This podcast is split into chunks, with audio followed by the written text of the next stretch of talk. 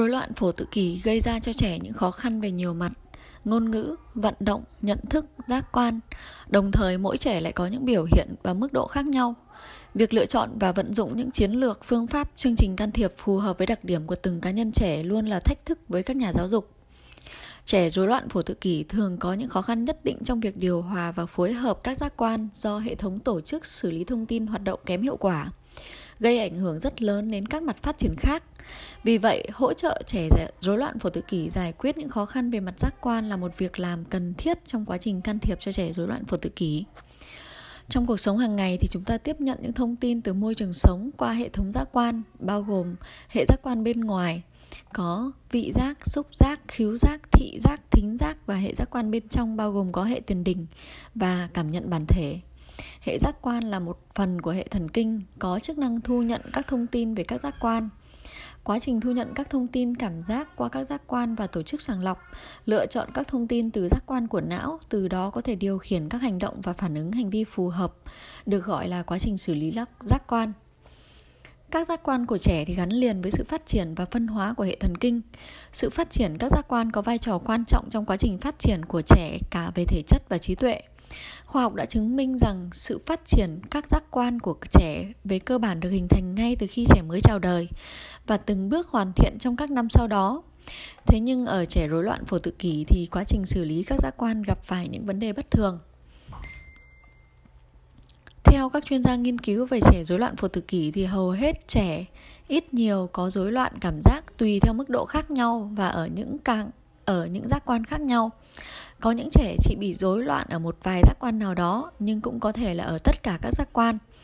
Những rối loạn thường phổ biến ở hai thái cực là thiếu nhạy cảm hoặc là quá nhạy cảm, hay là ngưỡng cảm giác quá thấp hoặc quá cao cũng có thể. Trẻ thiếu nhạy cảm ở cảm giác quan này nhưng lại tăng nhạy cảm ở giác quan khác. Có khi thì độ nhạy cảm của trẻ bị thay đổi trên cùng một giác quan ở những thời điểm khác nhau hay là hoàn cảnh hoàn cảnh khác nhau trẻ rối loạn với rối loạn phổ tự kỷ thì thường gặp khó khăn trong tiếp nhận và xử lý thông tin qua hệ thống giác quan. Những rối loạn cảm giác này gây ảnh hưởng đến quá trình xử lý thông tin, do đó dẫn đến những trải nghiệm sai lầm về thế giới xung quanh. Cảm giác là cơ quan thụ cảm, là đầu vào của các bài tập nhận thức. Nếu như cảm giác bị rối loạn, tất yếu dẫn đến rối loạn nhận thức, đồng thời sẽ gây ra những rối loạn phát triển chính vì lý do đó mà trong quá trình can thiệp cho trẻ rối loạn phổ tự kỷ thì điều hòa cảm giác là công việc rất là quan trọng để dịch vụ hỗ trợ trẻ rối loạn phổ tự kỷ phát triển hiệu quả về mặt lý luận thì hầu hết các công trình nghiên cứu ở Việt Nam chưa đề cập đến việc xây dựng bài tập điều hòa cảm giác cho trẻ rối loạn phổ tự kỷ có rối loạn cảm giác, cách thức xây dựng bài tập điều hòa cảm giác, cách thức can thiệp bài tập điều hòa cảm giác, cảm giác theo đúng quy trình cũng như việc lượng giá đo đạc sự tiến bộ của trẻ. Về mặt thực tiễn, các giáo viên can thiệp cho trẻ rối loạn phổ tự kỷ còn gặp nhiều khó khăn trong việc hỗ trợ vấn đề về cảm giác ở trẻ. Sự thiếu thông tin khoa học chính xác cũng như là quy trình điều hòa cảm giác ở trẻ đã hạn chế hiệu quả của quá trình can thiệp. Khả năng hòa nhập của trẻ phụ thuộc phần lớn vào việc can thiệp giáo dục tích cực. Nếu như tách rời bài tập nhận thức và bài tập điều hòa cảm giác ở trẻ rối loạn phổ tự kỷ thì rất khó để đạt được hiệu quả cao trong quá trình can thiệp, thậm chí là có thể dẫn đến thất bại, làm lỡ mất cơ hội của trẻ. Vậy, việc xây dựng bài tập điều hòa cảm giác cho trẻ rối loạn phổ tự kỷ có rối loạn cảm giác là nhiệm vụ rất là cần thiết của nhà giáo dục trước khi lên kế hoạch giáo dục hỗ trợ cho trẻ. Trên thế giới đã có một số nghiên cứu về đặc điểm của trẻ rối loạn phổ tự kỷ có rối loạn cảm giác và nghiên cứu các bài tập về điều hòa cảm giác cho trẻ rối loạn phổ tự kỷ. Xuất phát từ những lý do trên cùng với mong muốn hỗ trợ trẻ rối loạn phổ tự kỷ có dịch vụ can thiệp hiệu quả, chúng tôi lựa chọn đề tài nghiên cứu xây dựng bài tập điều hòa cảm giác cho trẻ rối loạn phổ tự kỷ độ tuổi từ 4 đến 5 tuổi. Một số vấn đề lý luận về trẻ rối loạn phổ tự kỷ. Khái niệm rối loạn phổ tự kỷ Tự kỷ là một loại khuyết tật phát triển tồn tại suốt đời, thường được thể hiện ra ngoài 3 năm đầu đời. Rối loạn phổ tự kỷ là do rối loạn thần kinh ảnh hưởng đến chức năng học tập của não bộ gây nên. Ảnh hưởng đến trẻ em và người lớn ở nhiều quốc gia không phân biệt giới tính, chủng tộc hoặc là điều kiện kinh tế xã hội. Đặc điểm của nó là sự khó khăn trong tương tác xã hội và các vấn đề về giao tiếp bằng lời nói và không bằng lời nói. Có các hành vi sở thích và bài tập hạn hẹp lặp đi lặp lại các khái niệm về rối loạn phổ tự kỷ đều thống nhất ở các nội dung cốt lõi như là rối loạn phổ tự kỷ là một dạng rối loạn phát triển đặc trưng bởi hai khiếm khuyết chính về giao tiếp xã hội và có hành vi sở thích mang tính hạn hẹp lặp đi lặp lại Mặc dù rối loạn phổ tự kỷ có những đặc điểm chung nhưng phạm vi, mức độ nặng, khởi phát và tiến triển của các triệu chứng có khác nhau. Theo tiêu chuẩn chẩn đoán, theo sổ tay chẩn đoán và thống kê các dối nhiễu tâm thần của Hiệp hội Tâm thần Hoa Kỳ phiên bản 5, viết tắt là DSM-5 thì khiếm khuyết về giao tiếp xã hội phải có đủ tất cả ba tiêu chuẩn dưới đây. Thứ nhất, trẻ biểu hiện sự vô cảm không biết rung động chia sẻ tình cảm sở thích của mình với người khác không thể bắt chuyện nhập chuyện và cách đối đáp trong giao tiếp xã hội rất khác thường thứ hai trẻ có những khiếm khuyết về bày tỏ cử chỉ hành vi dùng lời và không dùng lời qua sự giao tiếp bằng mắt không thể hiểu và diễn đạt bằng điệu bộ hoặc bày tỏ cảm xúc trên nét mặt. Thứ ba là trẻ gặp nhiều khó khăn trong vấn đề kết bạn và duy trì tình bạn, ngoại trừ cha mẹ và những người chăm sóc khác, không thể thay đổi hành vi theo sự đòi hỏi của mọi người trong những hoàn cảnh khác nhau, thiếu khả năng chơi giả vờ và không có hứng thú sinh hoạt chung theo nhóm. Những giới hạn lặp đi lặp lại dập khuôn về hành vi và sở thích hoạt động phải hội tụ đủ tối thiểu hai trong bốn tiêu chuẩn dưới đây thì mới được đánh giá là hành vi có vấn đề ở trẻ rối loạn phổ tự kỷ. Thứ nhất, Trẻ nói lặp lại, hoạt động tay chân hay là sử dụng đồ vật theo lối dập khuôn. 2. Trẻ khăng khăng muốn giữ nguyên nề nếp, thói quen, thường chống lại sự thay đổi trong môi trường sinh hoạt hàng ngày. Thứ ba là trẻ bị cuốn hút vào những sở thích độc nhất vô nhị, chẳng hạn như là thích siêu tầm những chủ đề về thời tiết, lịch trình xe buýt hoặc là tạp chí, vân vân. Thứ tư là trẻ hay phản ứng mạnh hoặc là thiếu phản ứng đối với những tác động thuộc về giác quan ví dụ như là trẻ không cảm nhận được nhiệt độ nóng hay là lạnh không có cảm giác đau đớn khi té ngã chảy xước đến chảy máu hoặc là nhạy cảm quá mức đối với những âm thanh như vải sợi ngửi hoặc là sờ chạm vào vật thể nào đó quá mức bình thường hoặc là có những hành vi tự kích thích như là quay vòng đồ chơi hoặc là mê mẩn nhìn đèn điện, quạt xoay trên trần nhà hoặc là bánh xe. Những khiếm khuyết hay là những triệu chứng trên thì phải biểu hiện từ lúc trẻ con nhỏ tuổi, nhưng có thể là chưa lộ rõ cho đến khi sự đòi hỏi của xã hội vượt xa so với khả năng hạn chế của trẻ. Những triệu chứng nêu trên thì có ảnh hưởng đối nghịch với hạn chế về khả năng sinh hoạt hàng ngày của trẻ và những triệu chứng nêu trên không thể giải thích được bởi khuyết tật trí tuệ hay là sự chậm phát triển, bao quát của trẻ. Tự kỷ thường đi đôi với khuyết tật trí tuệ. Trong trường hợp có sự chẩn đoán này thì khả năng giao tiếp xã hội của trẻ phải ở dưới mức trung bình so với những trẻ có sự phát triển về ngôn ngữ bình thường và theo đúng độ tuổi. Thứ hai, phân loại trẻ rối loạn phổ tự kỷ. Phân loại theo mức độ thì người ta thường có 3 mức độ theo cách phân chia của các nhà tâm thần học Oli và À, uh, Leovat của người Na Uy. Trẻ rối loạn phổ tự kỷ ở mức độ nhẹ. Trẻ có khả năng giao tiếp khá tốt. Trẻ có thể hiểu ngôn ngữ nhưng gặp khó khăn khi diễn đạt khởi đầu và duy trì hội thoại. Giao tiếp không lời giao tiếp mắt có nhưng mà ít. Quan hệ xã hội tốt nhưng mà chỉ cần chỉ khi cần hoặc là khi được yêu cầu hay nhắc nhở. Trẻ biết chơi với bạn biết chia sẻ tình cảm mối quan tâm nhưng mà có xu hướng thích chơi một mình trẻ có khó khăn khi học các kỹ năng cá nhân xã hội nhưng khi đã học được thì thực hiện một cách dập khuôn máy móc Trẻ rối loạn phổ tự kỷ ở mức trung bình thì giao tiếp của trẻ hạn chế. Trẻ chỉ biết một số từ liên quan trực tiếp đến trẻ. Trẻ chỉ nói được những câu 3 đến 4 từ, không thể thực hiện được hội thoại. Giao tiếp phi ngôn ngữ của trẻ cũng rất là hạn chế, chỉ dừng lại ở mức độ biết lật, gắt, gật, lắc đầu hoặc là chỉ tay. Tình cảm với người thân cũng khá tốt. Khi chơi với các trẻ khác thì trẻ thường chú ý nhiều đến đồ chơi hơn là các bạn. Trẻ chỉ bắt chước và làm được những kỹ năng xã hội đơn giản như là tự ăn uống hay là tự mặc quần áo. Mức độ thứ ba đó là trẻ rối loạn phổ tự kỷ ở mức độ nặng. Khả năng giao tiếp kém. Trẻ chỉ nói được một vài từ và thường nói linh tinh vô nghĩa. Giao tiếp phi ngôn ngữ kém, không giao tiếp mắt. Thường kéo tay người khác trẻ thường chơi một mình, ít hoặc là không quan tâm đến xung quanh. Tình cảm của trẻ rất là hạn chế, trẻ rất tăng động, khả năng tập trung và bắt chước kém. Trẻ bị cuốn hút mạnh mẽ vào những vật hoặc là những hoạt động đặc biệt, bất thường. Trẻ không làm được những kỹ năng cá nhân xã hội. Phân loại theo mức độ của DSM-5 với cách phân loại này thì rối loạn phổ tự kỷ được chia làm các thang hỗ trợ với các mức độ sau. Bậc 3 là đòi hỏi sự hỗ trợ tối đa, tương ứng với mức độ nặng. Bậc 2 đòi hỏi sự hỗ trợ tích cực, tương ứng với mức độ trung bình. Và bậc 1 đòi hỏi sự hỗ trợ cần thiết, tương ứng với mức độ nhẹ. Phân loại theo thang đánh giá các mức độ tự kỷ K, sự phân loại này được dựa trên việc tính điểm số từ 15 lĩnh vực sau. Thứ nhất là quan hệ với mọi người, bắt trước, đáp ứng tình cảm, động tác cơ thể, sử dụng đồ vật, thích nghi với sự thay đổi, phản ứng thị giác, phản ứng thính giác, phản ứng qua vị giác và khứu giác, sự sợ hãi hoặc là hồi hộp, giao tiếp bằng lời, giao tiếp không lời, mức độ hoạt động, chức năng trí tuệ, ấn tượng chung của người đánh giá. Dựa vào kết quả điểm số mà phân chia thành 3 loại như sau. Từ 15 đến 30 điểm là không có rối loạn phổ tự kỷ. Từ 31 đến 36 điểm, rối loạn phổ tự kỷ nhẹ và vừa. Từ 37 đến 60 điểm, rối loạn phổ tự kỷ nặng. Nguyên nhân gây nên rối loạn phổ tự kỷ Nguyên nhân chính xác của rối loạn phổ tự kỷ hiện giờ vẫn chưa được khẳng định. Tuy nhiên thì những cơ chế có gây ra rối loạn này ngày càng được nhận biết rõ hơn. Không có một nguyên nhân duy nhất gây ra rối loạn phổ tự kỷ và không có một kiểu rối loạn phổ tự kỷ duy nhất. Ngày càng có nhiều bằng chứng khoa học cho thấy là rối loạn phổ tự kỷ là một rối loạn sinh học trong sự phát triển của não. Hiện nay thì hầu hết các nghiên cứu đều đồng ý với kết luận rằng đây là một rối loạn phát triển thần kinh có nền tảng sinh học với nhiều nguyên nhân.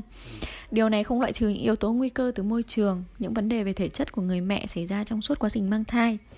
Các yếu tố di truyền và môi trường thì đưa đến những bất thường trong sự phát triển của não.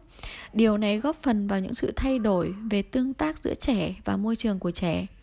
Trong hầu hết các trường hợp, rối loạn phổ tự kỷ có vẻ là sự kết hợp của các gen nguy cơ gây rối loạn phổ tự kỷ và các yếu tố môi trường ảnh hưởng lên sự phát triển sớm của não bộ. Một số yếu tố tăng nguy cơ khả năng sinh con rối loạn phổ tự kỷ như là tuổi của bố mẹ lúc sinh con, mẹ ốm đau lúc mang thai, khó khăn trong lúc sinh nở như là bị ngạt. Ngoài ra thì việc bố mẹ khó có con hoặc là phải chờ đợi lâu hoặc là dùng các biện pháp hỗ trợ sinh sản, sinh non hoặc là bố mẹ có những vấn đề về tâm lý, bệnh thần kinh, tính cách thì cũng tăng nguy cơ trẻ mắc rối loạn phổ tự kỷ. Đặc điểm tâm lý và đặc điểm rối loạn cảm giác của trẻ rối loạn phổ tự kỷ 4 đến 5 tuổi. Thứ nhất, đặc điểm tâm lý chung của trẻ đến 4, 4 đến 5 tuổi. Đầu tiên là hoàn thiện hoạt động vui chơi và hình thành xã hội trẻ em. Hoạt động vui chơi ở lứa tuổi 4 năm đang phát triển ở mức hoàn thiện được thể hiện ở những đặc điểm sau. Thứ nhất, trong hoạt động vui chơi, trẻ 4 đến 5 tuổi thể hiện rõ rệt tính tự lực, tự do và chủ động. Tính tự lực, tự do, chủ động được biểu hiện trong việc lựa chọn chủ đề và nội dung, trong việc lựa chọn các bạn chơi cùng và trong việc tự do tham gia vào trò chơi nào mà mình thích, tự do rút ra khỏi những trò chơi mà mình đã chán. Thứ hai là trong hoạt động vui chơi thì trẻ 4 đến 5 tuổi đã biết thiết lập những mối quan hệ rộng rãi và phong phú với các bạn cùng chơi. Một xã hội trẻ em đã được hình thành. Điểm thứ hai, đặc điểm phát triển tư duy trực quan hình tượng. Ở lứa tuổi 4 đến 5 tuổi, trẻ em phải giải những bài toán ngày càng phức tạp và đa dạng, đòi hỏi phải tách biệt và sử dụng những mối liên hệ giữa các vật, hiện tượng và hành động trong cuộc sống hàng ngày thì trẻ em không những chỉ đơn giản sử dụng những kinh nghiệm đã có, mà còn không ngừng biến đổi những kinh nghiệm ấy để thu nhận những kết quả mới hơn. Các em có nhu cầu khám phá các quan hệ phụ thuộc giữa các sự vật và hiện tượng, như quan hệ độ ẩm và độ mềm của đất khi nặn giữa độ cao khi được nâng lên và chiều dài của mỗi phần của chiếc cầu bập bênh, giữa độ lăn xa với sức búng của ngón tay và hòn bi. Tư duy đang trên đà phát triển mạnh khiến đứa trẻ dự kiến được hành động và lập kế hoạch cho hành động của mình. Trẻ đã bắt đầu đề ra cho mình những bài toán nhận thức, tìm tòi cách giải thích những hiện tượng mà mình nhìn thấy được. Trẻ thường thực nghiệm, chăm chú quan sát các hiện tượng và suy nghĩ về những hiện tượng đó để rút ra kết luận. Tất nhiên là những kết luận đó thì còn ngây ngô, ngộ nghĩnh và nhiều khi còn gây ngạc nhiên đối với người lớn hành động với các biểu tượng trong óc đứa trẻ hình dung được các hành động thực tiễn với các đối tượng, kết quả của những hành động ấy. Bằng con đường đó thì trẻ có thể giải được nhiều bài toán thực tiễn đặt ra cho mình. Những thuộc tính bản chất của sự vật và hiện tượng thường lại kín đáo, ẩn tàng, khó mà hình dung được. Chúng có thể biểu thị bằng từ hoặc là những ký hiệu khác. Trong trường hợp này thì chỉ có thể tìm ra những thuộc tính bản chất bằng con đường tư duy trừu tượng mà trẻ ở lứa tuổi này nói chung chưa có được khả năng này vì chưa có khả năng tư duy trừu tượng cho nên là trẻ chỉ mới dựa vào những biểu tượng đã có những kinh nghiệm đã trải qua để suy luận những vấn đề mới. Vì vậy trong khá nhiều trường hợp chúng chỉ dừng lại ở các hiện tượng bên ngoài mà chưa đi được vào bản chất bên trong. Cũng do đó thì trẻ lẫn lộn thuộc tính bản chất bên trong và bên ngoài của sự vật hiện tượng xung quanh. Đặc điểm thứ ba về đời, đặc điểm đời sống tình cảm trong lứa tuổi ấu nhi cũng như là lứa tuổi mẫu giáo thì tình cảm thống trị tất cả các mặt trong hoạt động tâm lý của trẻ. Nhưng đặc biệt ở độ tuổi mẫu giáo nhỡ thì đời sống tình cảm của trẻ có một bước chuyển biến mạnh mẽ, vừa phong phú, vừa sâu sắc hơn so với những lứa tuổi trước đó.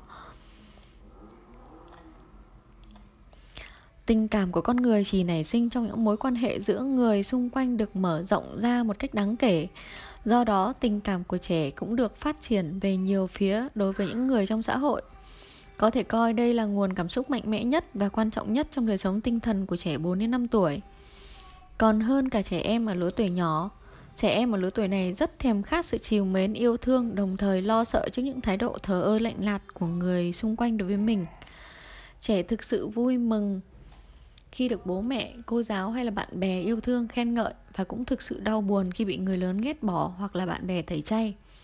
Một em bé không chịu ăn cơm chỉ vì các bạn tẩy chay không cho chơi trong nhóm nữa. Một em bé khác thì đã óa khóc lên khi từ trường mẫu giáo về nhà không được mẹ săn đón hồ hởi như thường ngày.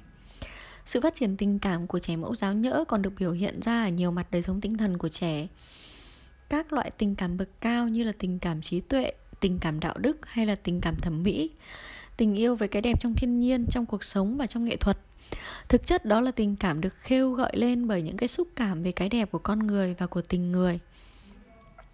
Trẻ mẫu giáo nhỡ biết dung cảm khá nhạy bén với những cái đẹp trong thế giới xung quanh. Có thể nói đây là thời cảm, đây là thời phát cảm của những cảm xúc thẩm mỹ tức là những cảm xúc tích cực, dễ chịu được nảy sinh khi trẻ tiếp xúc trực tiếp với cái đẹp, khiến trẻ thấy gắn bó tha thiết với những cảnh vật xung quanh. Kích thích chúng làm những điều tốt lành để đem đến niềm vui cho mọi người. Sự phát triển mạnh, những cảm xúc thẩm mỹ kết hợp với trí nhớ máy móc vốn có ở trẻ, khiến cho lứa tuổi này trẻ rất nhạy cảm với những tác phẩm văn học, nghệ thuật. Đặc biệt, trẻ mẫu giáo tiếp nhận và thuộc rất nhanh chóng những bài thơ, bài hát có vần điệu, giai điệu hay là hình tượng đặc điểm động cơ, hành vi và sự hình thành hệ thống thứ bậc. Thứ tư là đặc điểm động cơ, hành vi và sự hình thành hệ thống thứ bậc các động cơ. Ở tuổi mẫu giao nhỡ, các động cơ đã xuất hiện trước đây như muốn tự khẳng định, muốn được sống và làm việc giống như người lớn, muốn nhận thức sự vật và hiện tượng xung quanh đều được phát triển mạnh mẽ đặc biệt là những động cơ, đạo đức thể hiện thái độ của trẻ đối với người khác có một ý nghĩa hết sức quan trọng trong sự phát triển các động cơ hành vi. Những động cơ này gắn liền với sự lĩnh hội, có ý thức, những chuẩn mực về những quy tắc đạo đức, hành vi trong xã hội. Lúc đầu, việc thực hiện những quy tắc hành vi xã hội chỉ là những phương diện để trẻ duy trì mối quan hệ qua lại, tích cực giữa mình với người lớn xung quanh sau rồi do được tán thưởng khen ngợi mà đứa trẻ vui vẻ thực hiện những hành vi đó như là một sự bắt buộc của chính mình, như là để đáp ứng đòi hỏi của xã hội, tức là trẻ hiểu được ý nghĩa xã hội của những hành vi này. Sự biến đổi động cơ hành vi trong tuổi mẫu giáo nhỡ không chỉ thể hiện ở mặt nội dung của động cơ và sự xuất hiện nhiều loại động cơ mới, mà điều cần lưu ý là trong lứa tuổi này đã bắt đầu hình thành những quan hệ phụ thuộc theo thứ bậc của các động cơ được gọi là hệ thống thứ bậc các động cơ. Đó là một cấu tạo tâm lý mới trong sự phát triển nhân cách của trẻ mẫu giáo. Trong hệ thống thứ bậc này thì các động cơ được sắp xếp theo ý nghĩa quan trọng của mỗi động cơ đối với bản thân trẻ. Những động cơ này không tồn tại ngang nhau, tùy theo mỗi đứa trẻ. Động cơ nào được nổi lên hàng đầu chiếm vị trí ưu thế. Điều đó hoàn toàn phụ thuộc vào sự giáo dục của người lớn và ảnh hưởng của cuộc sống bên ngoài mà trẻ tiếp xúc hệ thống thứ bậc, các động cơ được hình thành ở tuổi này khiến cho hành vi của trẻ nhằm theo một xu hướng nhất định. Đây là điểm khác nhau trong hành vi của trẻ mẫu giáo bé. Thường không xác định được phương hướng chủ yếu. Đứa trẻ vừa mới cho bạn kẹo, bây giờ lại giành đồ chơi của bạn. Một đứa trẻ khác vừa mới hăng hái giúp mẹ dọn dẹp phòng, Chỉ vài phút sau lại rủ bạn đến xả rác lung tung. Ở tuổi mẫu giáo nhỡ, Trở đi, hành vi của trẻ tương đối dễ dễ xác định nếu có động cơ xã hội, tức là muốn đem lại lợi ích cho người khác chiếm ưu thế. Trong đại đa số trường hợp, đứa trẻ sẽ thực hiện những hành vi mang tính đạo đức tốt đẹp. Ngược lại, nếu động cơ nhằm thỏa mãn ý thích hay là quyền lợi riêng của bản thân chiếm ưu thế, thì trong nhiều trường hợp, đứa trẻ sẽ hành động nhằm tìm kiếm những quyền lợi cá nhân ích kỷ, dẫn đến những sai phạm nghiêm trọng về quy tắc xã hội. Việc giáo dục này cần thiết phải làm ngay từ khi hệ thống thứ bậc động cơ vừa mới được hình thành. 2. Đặc điểm hành vi của trẻ rối loạn phổ tự kỷ 4 đến 5 tuổi. Đầu tiên, ta tìm hiểu khái niệm hành vi và hành vi không phù hợp ở trẻ rối loạn phổ tự kỷ. Thuật ngữ hành vi được xem xét bởi rất nhiều nhà nghiên cứu về hành vi và quản lý hành vi. Theo một số hành vi học thì hành vi được đề cập đến với cả những phản ứng bên trong như là cảm giác hay là cảm xúc và những phản ứng bên ngoài như là sự cáu giận hay là gây gổ. Một số nhà hành vi học khác lại quan niệm hành vi là những phản ứng.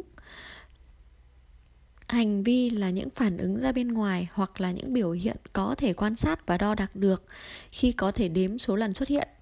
Quan sát và đo đạc là những tiêu chí quan trọng giúp chúng ta có thể đánh giá điều chỉnh được hành vi, làm cho hành vi trở nên có ý nghĩa. Những nghiên cứu về hành vi và vấn đề về quản lý hành vi trong giáo dục, quan niệm hành vi là những phản ứng của trẻ mà giáo viên và cha mẹ có thể quan sát được và có thể điều chỉnh. Những yếu tố bên trong như là cảm giác hay là cảm xúc là những yếu tố không thể quan sát được nhưng có tác dụng chi phối hoặc là nguyên nhân dẫn đến các hành vi. Biểu hiện hành vi thường có rất đa dạng, có thể chỉ là những cử chỉ đơn giản của cơ thể như là sờ vào một vật. Có thể rất phức tạp với sự tham gia của nhiều hành vi khác nhau như là nói chuyện, kể chuyện hành vi có thể là một phản xạ không điều kiện, như là chớp mắt hoặc là có điều kiện. Một số hành vi có thể do được học hoặc là hình thành một cách tự nhiên thông qua một mẫu nào đó.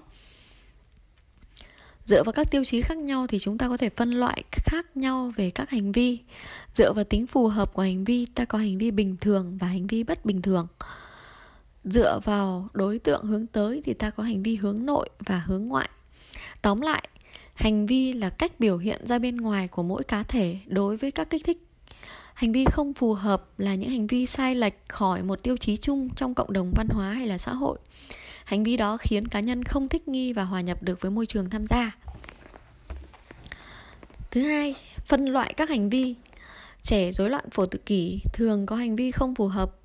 Một số hành vi thường gặp như là hành vi dập khuôn, định hình các hành vi dập khuôn định hình ở trẻ rối loạn phổ tự kỷ thì có thể có rất nhiều, rất là nhiều dạng khác nhau.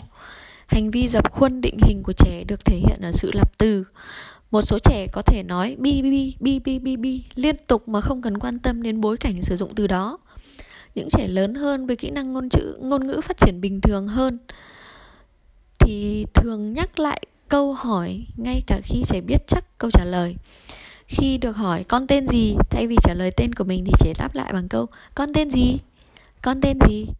Nhiều trẻ luôn sử dụng một câu nói nhất định, mỗi lần cảm thấy khó chịu. Một số trẻ có các định hình về các vận động cơ thể như là liên tục chạm cằm, hoặc là các hành động lặp đi lặp lại như là xoay bàn tay hay là cổ, lắc lư người, vỗ tay, ậm ừ xoay tròn, hoặc là gõ vào vật đây có thể là sự tự phong tỏa của trẻ để chống lại những kích thích từ bên ngoài, là cách để trẻ cảm thấy an toàn.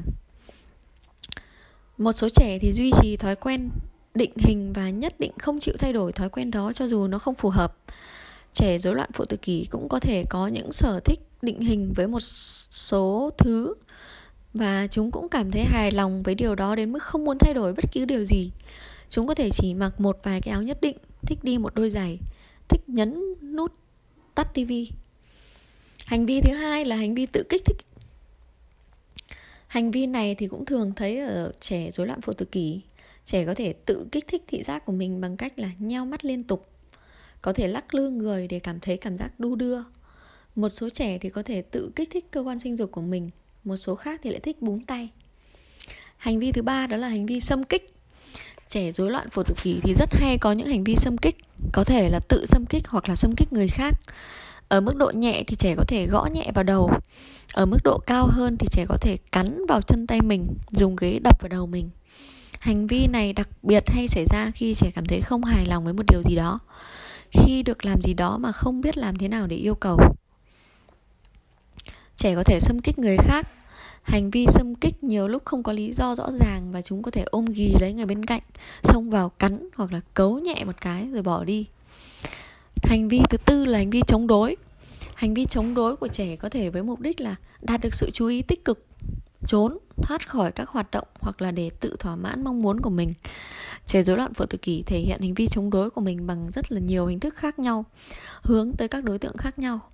Trẻ có hướng hành vi chống đối với người khác như là đánh lại hoặc là bỏ chạy. Có trẻ thì lại hướng vào các đồ vật xung quanh như là đập phá đồ. Có trẻ thì hướng hành vi đó vào chính mình, đó là tự đánh mình. Có trẻ thì thể hiện sự chống đối bằng cách là im lặng, không thực hiện nhiệm vụ hoặc là thực hiện cho qua quýt. Hành vi thứ năm đó là hành vi tăng động hoặc là ù lì. Trẻ rối loạn phổ tự kỷ có thể ở hai thái cực khác nhau. Có thể trẻ hoạt động quá nhiều trong khi có trẻ thì lại hoạt động quá ít. Những trẻ có hành động tăng động thì thường hay đi lại, trẻ nhảy liên tục, không thể tập trung để hướng vào một hoạt động nào đó đủ dài. Những trẻ ù lì là những trẻ lại quá lười hoạt động, chúng thường ngồi hoặc là nằm một chỗ, thờ ơ với các kích thích xung quanh và nếu bị ép thì chúng sẽ thường thực hiện cho qua. Xong việc rồi trở lại trạng thái ù lì trên đây là một số hành vi thường gặp ở trẻ rối loạn phổ tự kỷ. Việc tìm hiểu nguyên nhân của các hành vi và giải quyết các vấn đề hành vi của trẻ là một vấn đề khó và phức tạp, cần rất nhiều thời gian. Đặc điểm thứ ba, đặc điểm lớn là đặc điểm rối loạn cảm giác của trẻ rối loạn phổ tự kỷ. Trẻ rối loạn phổ tự kỷ 4 năm tuổi thường gặp khó khăn trong việc tiếp nhận và xử lý thông tin qua hệ thống giác quan, đặc biệt là khi cần tới những phản hồi có tổ chức và có mục đích. Những rối loạn cảm giác này thì gây ra ảnh hưởng đến quá trình xử lý thông tin và do đó dẫn đến những trải nghiệm sai lầm về thế giới xung quanh. Hiểu những kích thích từ môi trường xung quanh cũng như là hay có hành vi bất thường như là lắc lư người, vẫy tay, đặc biệt là cảm giác về vận động và xúc giác. Trẻ thường có xu hướng sử dụng một giác quan nào đó khá phức tạp, thậm chí biến các giác quan giác quan đó thành trung tâm đem đến mọi cảm giác trẻ có thể không kén chọn hoặc là kén chọn thái quá các kích thích cảm giác. Có trẻ thì chỉ muốn dùng một chất liệu vải quần áo. Muốn dùng một loại đèn, một loại đồ uống và có xu hướng không thích các loại khác. Nhiều trẻ có vẻ như không nghe thấy điều người khác nói, nhưng nhiều trẻ lại dễ bị phân tán bởi các âm thanh khác. Tiếng bước chân nhẹ ngoài hành lang, tiếng quạt trần ở phòng bên, tiếng tivi từ ngôi nhà bên cạnh, dù là rất nhỏ thì cũng có thể làm cho trẻ bị phân tán. Mặc dù dễ bị phân tán chú ý nhưng nhiều lúc trẻ lại có xu hướng quá tập trung vào một kích thích nào đó và không để ý đến các kích thích khác. Chẳng hạn như là khi đang chăm chú nhìn vào một vật nào đó thì thường không để ý đến ai gọi hoặc là ai đến gần. Điều này dẫn đến việc các em thường gặp khó khăn trong việc thực hiện song song hai nhiệm vụ. Việc tiếp nhận các kích thích cảm giác thường quá nhanh hoặc là quá chậm. Thường là nhanh với những kích thích mà trẻ hứng thú và nhạy cảm, còn đại đa số là chậm chạp. Do vậy, trẻ có những hành vi tự kích thích chỉ xử lý thông tin bằng một kênh cảm giác, khiến cho thông tin nghèo nàn, có khó khăn trong việc nhận thức về đồ vật, con người, tình huống, dễ bị căng thẳng nên ảnh hưởng nhiều đến khả năng hòa nhập của trẻ. Trẻ rối loạn phổ tự kỷ thường có cảm giác, ngưỡng cảm giác bất thường. Với những trẻ ở ngưỡng cảm giác thấp thì có thể căng thẳng với âm thanh, cảm thấy khó chịu với những thông tin thị giác, hình ảnh chuyển động, tương tác mắt nhiều lúc cũng là một điều khó chịu. Khi ai đó ôm hoặc là khi có thể thay đổi về nhiệt độ, các em trở nên khó chịu. Có thể sợ một số mùi hương, không thích vị của một số loại thức ăn. Với những em có ngưỡng cảm giác cao thì nhìn một cách chăm chú vào ánh đèn hoặc là các vật, thích nghe những âm thanh lớn và nghe ở khoảng cách gần. Dường như không biết đau hoặc là ngay khi, không biết đau ngay cả khi bị thương. Thích ngửi những mùi mạnh và thích nếm những vị mạnh với những khó khăn và vấn đề về cảm giác mang lại thì trẻ rối loạn phổ tự kỷ thường có hành vi tự kích thích, chỉ xử lý thông tin bằng một kênh cảm giác khiến cho thông tin nghèo nàn, có khó khăn trong việc nhận thức về đồ vật, con người, tình huống, dễ bị căng thẳng và có hành vi bất thường. Khó khăn về giác quan của trẻ rối loạn phổ tự kỷ có thể xảy ra trong bất cứ cảm giác nào dưới đây. Sơ đồ cảm giác cơ bản nền tảng của sự phát triển thứ nhất cảm giác tiền đình cơ quan cảm giác của hệ tiền đình đặt ở tay trong. Với chức năng chủ yếu là nhận biết sự vận động và trọng lực giúp chúng ta có cảm giác thăng bằng. Nhận biết được vị trí xét trên mối tương quan với trọng lực. Xác định được tình trạng di chuyển hay đứng yên tốc độ di chuyển và định hướng. Cho ta biết nơi nào chúng ta đang đứng. Duy trì sự rắn chắc của cơ thể và tư thế của cơ thể. Hỗ trợ duy trì tầm nhìn ổn định, đóng góp chung vào hoạt động tích cực của cơ thể và các phần não bộ tạo nên nền tảng cho việc học tập ở cấp độ cao hơn. Là một hệ thống đa phương thức, ảnh hưởng tới cách diễn giải các hệ thống cảm giác khác trong vùng tiểu não. Rối loạn tiền đình sẽ làm cho trẻ rối loạn phổ tự kỷ gặp khó khăn trong việc xếp thông tin về cử động, sự thăng bằng, ý niệm về không gian và trọng lực. Yếu kém này có thể khiến cho trẻ trở nên nhạy cảm quá độ hoặc là thiếu nhạy cảm với các vận động. Với các trẻ ít cảm nhận thì trẻ thường có nhiều hoạt động mạnh mẽ như là lắc lư khi ngồi, đi tới đi lui, xoay tròn, không sợ độ cao. Điều này có thể gây nên nguy hiểm cho trẻ. Khả năng thăng bằng kém nên là vận động khá vụng về, trẻ cần được tham gia các hoạt động mạnh hàng ngày. Với những trẻ quá nhạy cảm, trẻ vụng về, tay và chân không phối hợp, hòa hợp, dễ mất thăng bằng. Trẻ thấy sợ khi phải di chuyển, phải thay đổi một số vị trí cơ thể khi vận động. Trẻ không thích độ cao, có cảm giác chóng mặt, buồn nôn với một số vận động mạnh mẽ. Khó khăn với những sinh hoạt mà đầu không ở vị trí thẳng đứng. Trẻ có thể không thoải mái khi ngồi xích đu hoặc là đi thang máy nên đã ảnh hưởng rất nhiều đến vận động thô của cái trẻ. Ngoài cảm giác tiền đình thì cảm giác thứ hai đó là cảm giác bản thể. Cơ quan cảm nhận là bộ phận tiếp nhận các khớp và cơ có tác dụng giúp chúng ta nhận biết được cơ thể của mình. Cơ quan nhận cảm cơ quan nhậm cảm giúp chúng ta nhận biết một cách có ý thức hay là vô thức sự vận động và vị trí của cơ thể. Một hệ thống cảm giác bản thể có hiệu quả sẽ cho phép một đứa trẻ phát triển vận động phối hợp uyển chuyển. Hệ thống này chính là cảm giác cơ. Nó sẽ thông báo cho não bộ các thông tin sau. Thời điểm và cách thức các cơ co giãn, khối lượng các cơ đang sử dụng, cơ thể đang ở đâu trong không gian và các bộ phận cơ thể đang hoạt động như thế nào. Sự tổ chức một cách mạnh mẽ có ảnh hưởng tới hệ thần kinh nói chung. Rối loạn về bản thể dẫn đến việc nhiều trẻ rối loạn phổ tự kỷ, thích có áp lực sâu như là đội mũ len trùm kín đầu. Chú ý là mũ bó cho trẻ cảm giác dễ chịu, nhảy trên bàn nhún, vì khi nhảy các khớp phải chịu áp lực mạnh, cảm giác đè, làm, cảm giác đè ép thì làm cho trẻ cảm thấy thoải mái, hài lòng. Với các trẻ ít cảm nhận thì đứng quá gần người khác, không hiểu khoảng cách tối thiểu giữa hai cơ thể đi lại không khéo léo trong phòng không biết tránh chứng ngại vật đâm sầm vào người khác với các trẻ nhạy cảm thì khó khăn trong cử động tinh tế, xoay sở với các vật nhỏ như là cái cúc áo hoặc là nhặt cây kim. Khó khăn với việc di chuyển thân hình để nhìn một vật gì đó. Thứ ba là về xúc giác. Xúc giác là cảm giác trải rộng khắp thân mình, nó đóng vai trò lớn lao trong việc xác định các uh, sức khỏe thể chất, trí tuệ và tình cảm. Nó cho ta thông tin để sắp đặt việc cử động có ý thức về thân thể và cảm nhận thị giác bao gồm cả việc học chữ và kỹ năng giao tiếp. Xúc giác cho ta cảm nhận về áp lực trên thân hình, cử động, nhiệt độ, sự rung động và cảm giác đau đớn. Xúc giác đóng vai trò quan trọng đối với các liên kết xã hội, đồng thời có tác dụng bảo vệ cơ thể. Hệ thống xúc giác bảo vệ cảnh báo cho cơ thể trước sự nguy hiểm, truyền các thông tin về nhiệt độ, sự va chạm mạnh khi cơ thể bị đau, Cơ quan này khởi đầu việc đánh nhau và phản ứng đối với việc đánh nhau. Hệ thống xúc giác phân liệt cho biết phần nào cơ thể bị chạm vào và bị vật nào chạm vào. Hệ thống bao gồm nhiều cơ quan cảm nhận cho phép chúng ta sử dụng các đồ vật một cách hiệu quả và phát triển vận động tinh xảo. Rối loạn xúc giác là việc thần kinh trung ương không diễn giải hữu hiệu cảm nhận mà da truyền về và người ta có thể chống lại việc bị đụng chạm không có phản ứng khi bị đụng chạm vào người khác, hoặc là không phân biệt được sự đụng chạm muốn nói gì, tức cho biết tính chất của sự vật xung quanh, trơn nhám nóng lạnh. Một số trẻ có các đầu ngón tay nhạy cảm nên không muốn cầm vật gì đặc biệt trong lớp, thầy cô có thể hiểu lầm khi trẻ không làm theo yêu cầu. Với các trẻ ít nhạy cảm thì cầm khư khư đồ vật, chịu đau giỏi, nhiệt độ hoặc là rất cao hoặc là rất thấp, tự xâm hại bản thân bóc da, cắn móng tay, gãi mụn đến chảy cả máu. Thích có vật đè nặng lên người. Với các trẻ nhạy cảm thì sờ có thể gây đau đớn, không thoải mái. Các em hay rụt lại khi có cử chỉ bày tỏ sự quý mến như là ôm hôn. Không thích có bất cứ cái gì trên tay và chân. Khó khăn trong việc gội và chải đầu, chỉ thích vài loại vải.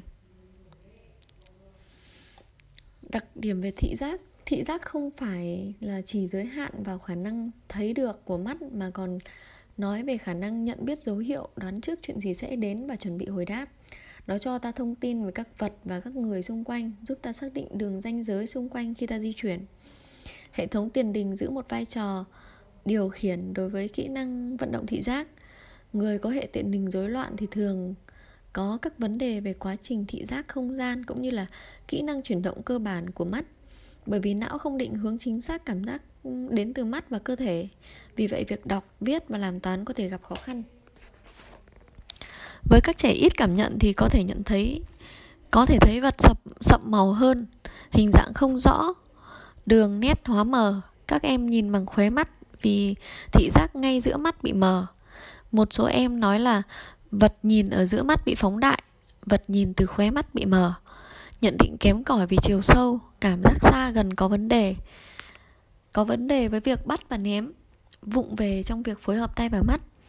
Với các trẻ nhạy cảm thì thị giác bị sai lệch, đồ vật và ánh sáng chói có thể luôn làm trẻ bối rối. Hình ảnh hóa vỡ vụn như là hệ quả của quá nhiều nguồn, thích chú trọng đến những chi tiết không biết chú trọng vào tổng thể.